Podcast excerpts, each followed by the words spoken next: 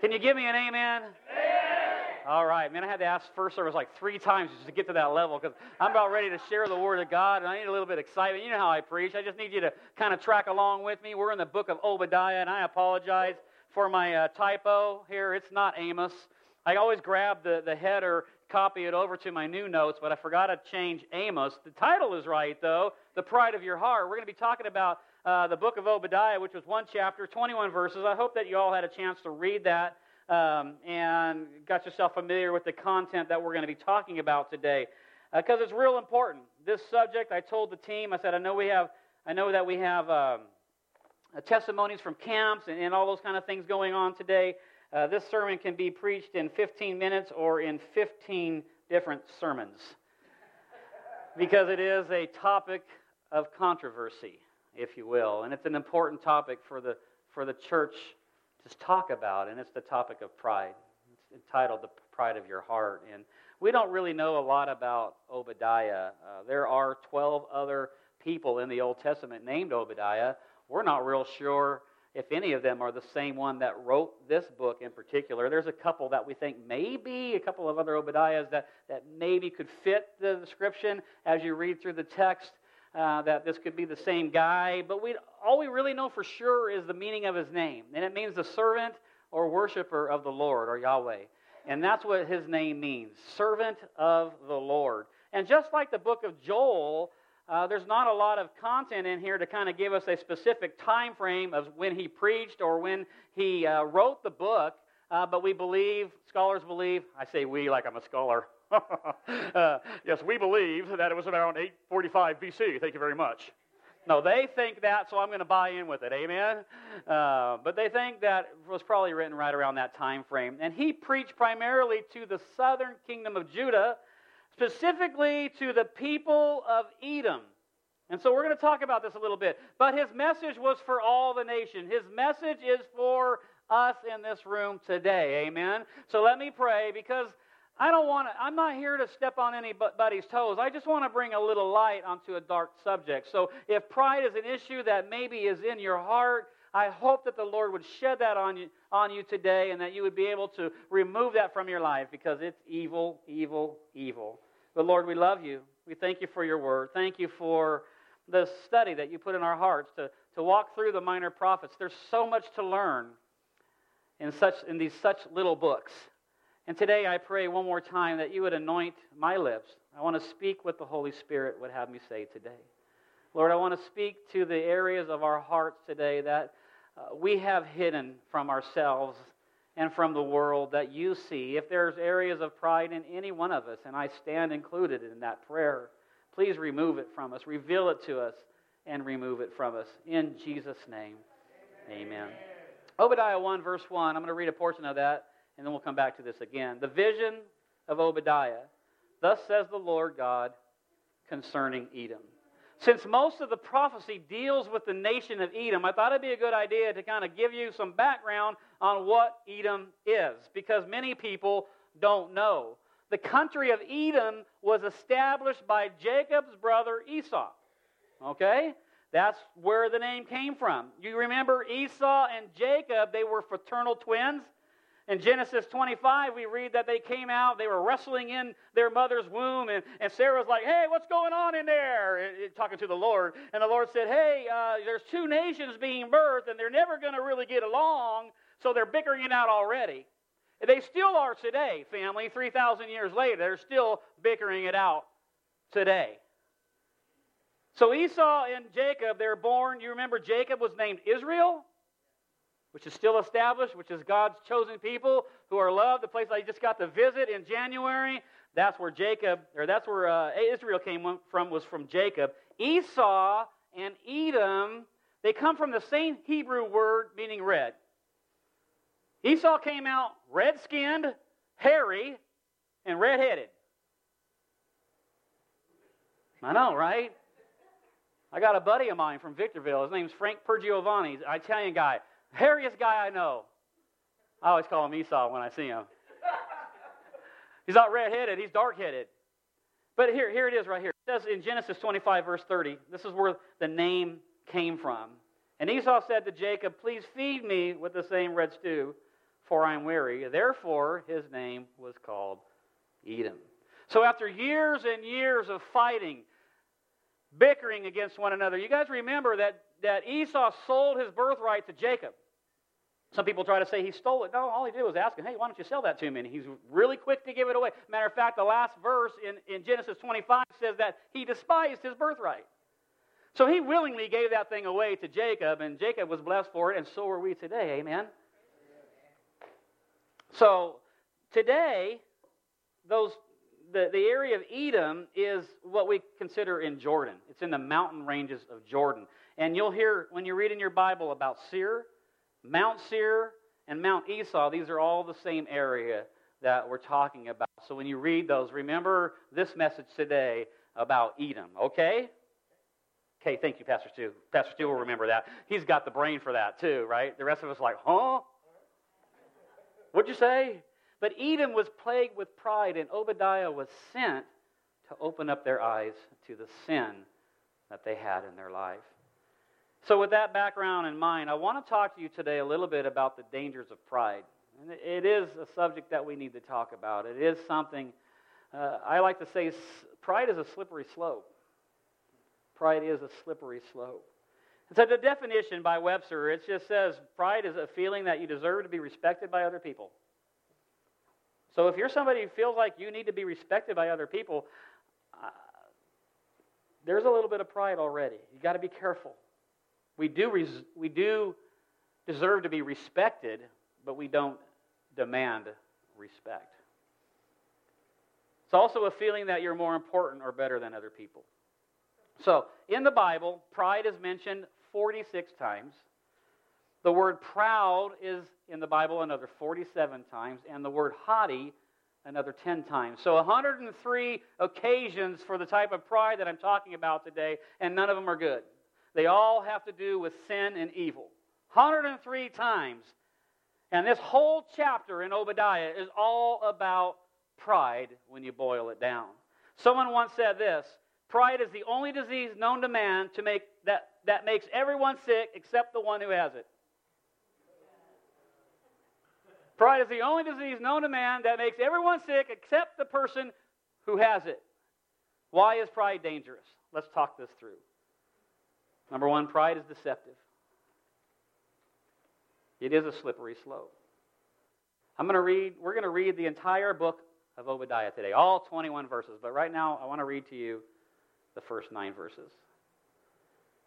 Obadiah 1, the vision of Obadiah. Thus says the Lord God concerning Edom We have heard a report from the Lord, and a messenger has been sent among the nations, saying, Arise, let us go up against her for battle. Behold, I will make you small among the nations. You shall be greatly despised. Listen, the pride of your heart has deceived you. You who dwell in the clefts of the rock, whose habitation is high, you who say in your heart, Who will bring me down to the ground? Though you ascend as high as the eagle, and though you set your nest among the stars, from there I will bring you down, says the Lord. If thieves have come to you, if robbers by night, oh, how will you be cut off?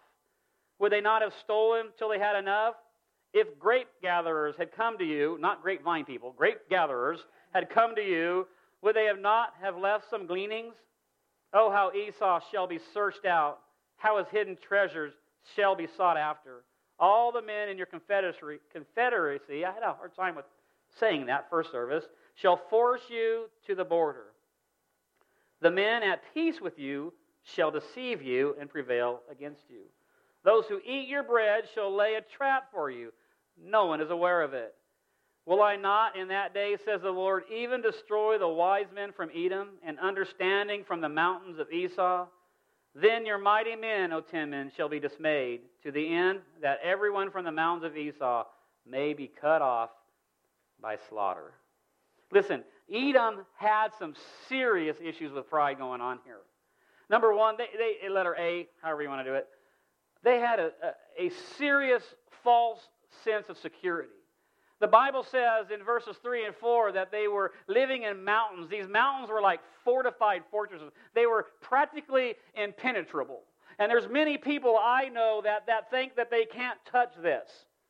that they're untouchable, that they have it all together. They're all that and a bag of chips. And that's what the people of Edom are thinking. Hey, man, we're up here. We, no one can touch us. We're just going to live forever and eat off the fruit of the land, and we're going to take it from anybody we want to. The Edomites, they lived at this false sense of security. Listen to this. To trust in your own ability to the point of excluding God is spiritual suicide. When you trust in yourself and you feel like I don't need God, you are committing spiritual suicide. It's the quickest way to walk away from God, I believe, is pride. Another, another false pride that they had was about their material or financial security. Verses 5 and 6, really, they just say, they, here's what they say all the wealth of Edom is going to be taken away. All the stuff that you have will be taken away from you. Thieves take what they want, he says, but when God's judgment falls, everything's going to be removed. I don't know how you came to Christ, but I had lost everything. I was bankrupt emotionally, spiritually, financially, personally. I was alone. I was cast out. I was demoralized. I was demonized. And that's when God came into my life. You know that God will allow you to hit some deep bottoms if you wrestle with Him. I choose to just be aware today. As low as I went in my heyday, there ain't much left but death. You know what I'm saying, Pastor Stu? Another problem they had was I was trying to keep a bunch of F words in there, and it, it just didn't work after this one. But favored connections. They had, they had people that they just could think they thought they could count on these people. Well, we don't have to worry about it. If we do get into a scuff, we've got warriors and mighty men that will take, take, take, take, take everything and just deal with it. You know what's worse than losing your material possessions? Losing your friends. Amen. Listen, pride is a lonely hill to climb. The further up the hill of pride you climb, the lonelier it gets. And by the time you're at the top of the hill, you turn around and you're all alone. You may have gained the whole world. What's the Bible say about that? But lose your soul. Edom was left standing all alone. There comes a time in a person's life who wrestles with the issue of pride that you'll find yourself weathering a storm alone, and that's a scary place to be. And if you feel like you're alone today, ask yourself the question where are my loved ones? Where are the people that surround me? I'll say this to you we're right here. We're right here. Sometimes people have a tendency to push others away. And I say, embrace us. Amen. Embrace us. Another problem with pride that they had is in their own wisdom. The Edomites were known for their wisdom. Really, that's kind of what their mantra was. They were very wise people. In this case, they were stuck on stupid. But they were wise people. That's what they were known for. That's what they were famous for and the loss of wisdom would be part of the complete destruction. Do you know that, that as you walk and climb the hill of pride, there are character traits that are in your life that God has been using to get you ahead in life that begin to just fall away? Your wisdom. I remember. I remember as a kid, I wanted to be a cop or a fireman or something cool with a badge and a gun, you know. Either a gun or a fire hose, you know what I'm saying? Come on. Come on, guys. Am I the only guy in the room that wanted to be a cop as a kid? Uh, me and Joe. Right on. Yeah. I know better. You're too prideful to admit it. No. right? But then as I grew up and I started thinking, well, I like drugs more. I like this lifestyle more, that wisdom. See the things that were important, that were, uh, I didn't grow up in a Christian home, but the things that were moral. I'm not talking about our world right now. the things that were moral in my life that I strive to be, I mean, there's nothing more moral than wanting to be a cop or a fireman, a public servant in my eyes. And then all of a sudden, all I wanted to do was find my next high. My wisdom, their wisdom was gone. Another thing that they were prideful about is their own strength. They thought they were bad. They thought they were all that and a bag of chips. You know, deliverance in the Old Testament was usually done by the warriors, right? The mighty men of valor. We read about that in verse 9. Edom's warriors said that they would be cut off in the slaughter. Oh, man. Listen, pride's greatest enemy is not man, but God. God hates pride. He hates it when pride rises up in our hearts. It, it, he sends warning signals into our life. He, he tries to say, hey, if you like something too much, it's probably not good for you. Come on, fleshly people. If you like something too much, it's probably not good for you. Uh, okay, number two pride is destructive.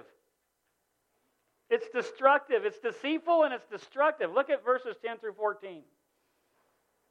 Pastor Stu, would you stand and read that for us? Can you read that text? Okay. For violence against your brother Jacob, shame shall cover you, and you shall be cut off forever. In the day that you stood on the other side, in the city that strangers carried captive his forces, when foreigners entered his gates and cast lots for Jerusalem, even you were as one of them. But you should not have gazed on that day of your brother in the day of his captivity, nor should you have rejoiced over the children of Judah in the day of their destruction, nor should you have spoken proudly in the day of distress. You should not have entered the gate of my people in the day of their calamity, Indeed, you should not have gazed on their affliction in the day of their calamity, nor laid hands on their substance in the day of their calamity. You should not have stood at the crossroads to cut, cut off those among them who escaped, nor should you have delivered up those among them who remained in the day of distress. Hmm. Yeah. Thank you. We see, really beginning before that, verse 5 all the way through 14, we see the the complete annihilation, destruction of Edom. It's because of the false sense of security and the proud of their the pride of their heart that, that they weren't they weren't ashamed to turn against their brothers and sisters. They weren't ashamed to go up. We're talking about Jacob and Esau. They were brothers.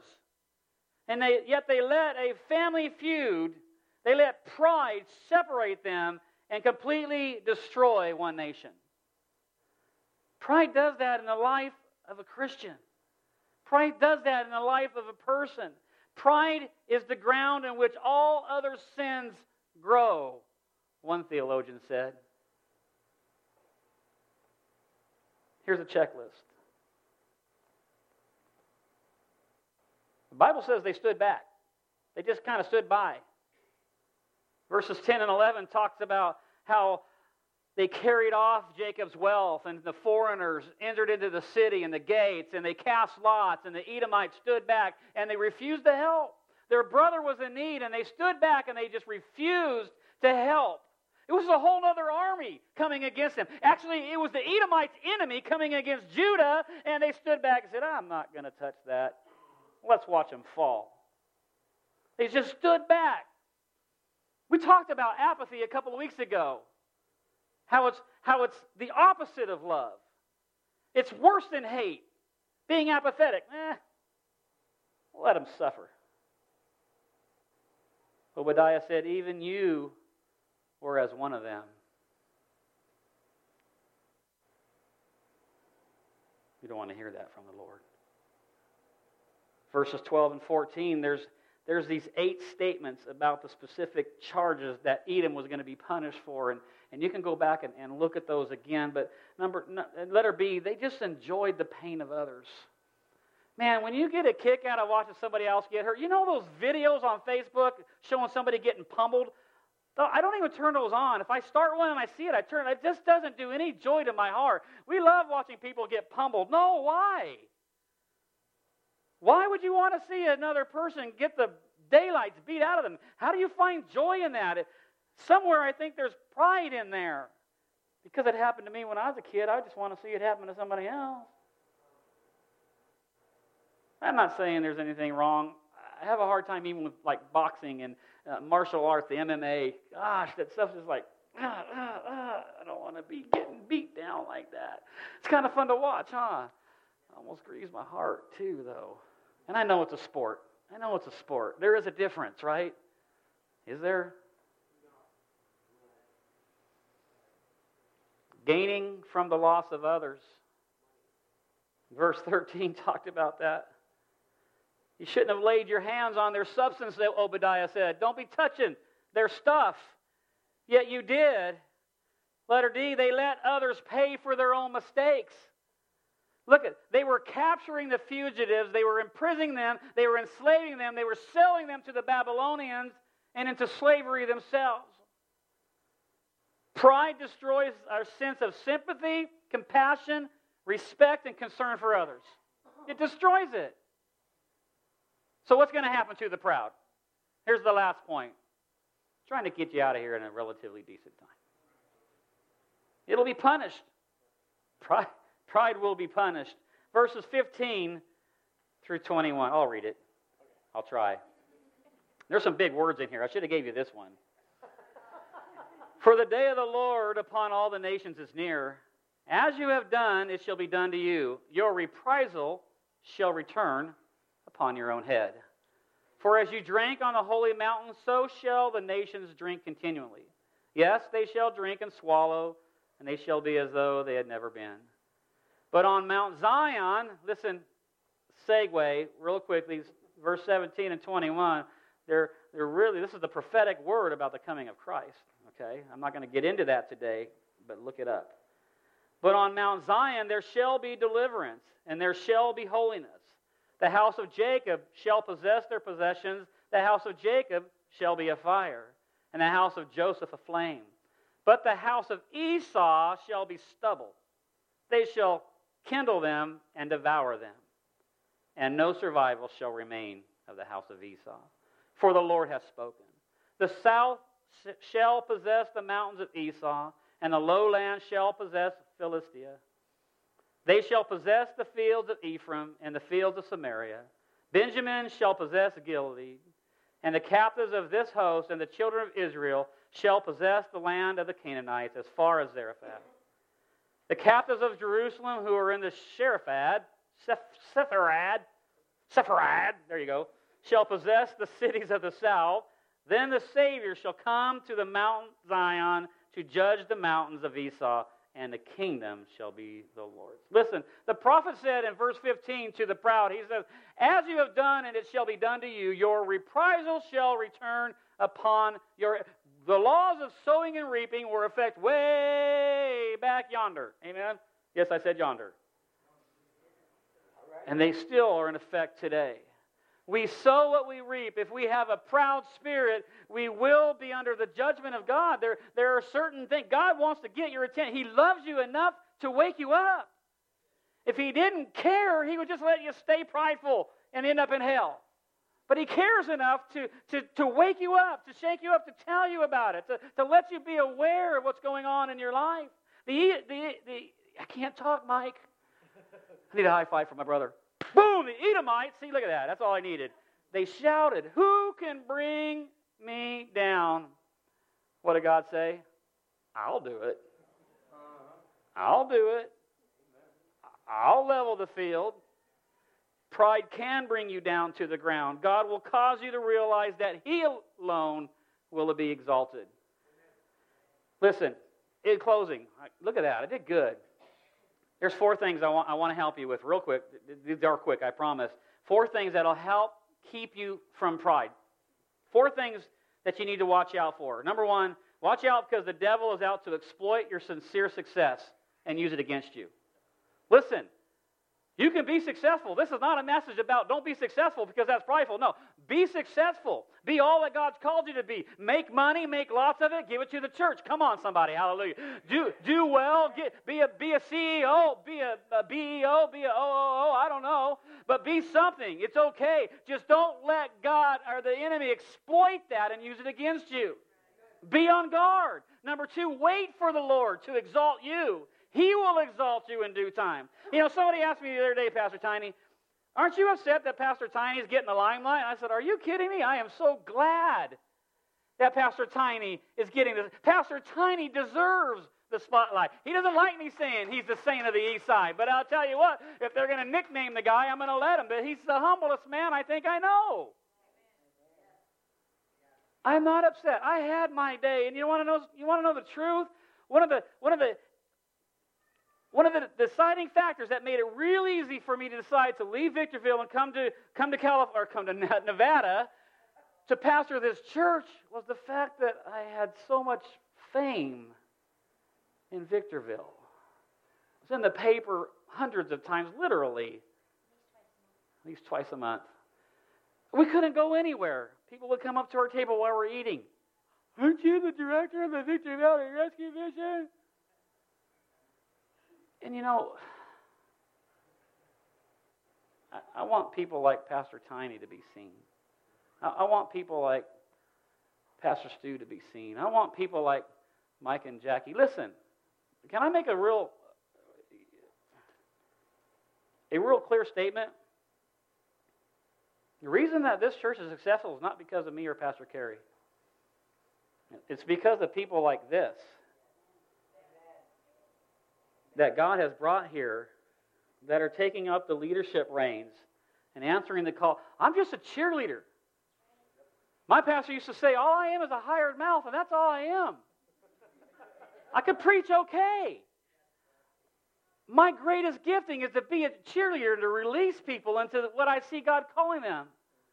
And then I'd be like, okay, go, because I don't know how to do that. You're on your own now. Hallelujah. ask them, ask them. They'd be coming to me for advice. I'd be like, oh, no, never done it before. Praise God. 1 Peter 5 6, therefore humble yourselves under the mighty hand of God, that he may exalt you in due time. Number three, if you want to boast, boast on what God's done. If you just need to boast about something, boast about what God's. People used to come to me, You're an angel. If you know what I was thinking right now, you change your mind right now. And I'd say, No, I'm not an angel. Jesus is doing it. Jesus Christ is doing it. Jesus is, I don't have a clue. I didn't know for eight years what I was doing as a, as a, as a executive director of a rescue mission. I haven't known for 20 years what I'm doing as a pastor. I don't know.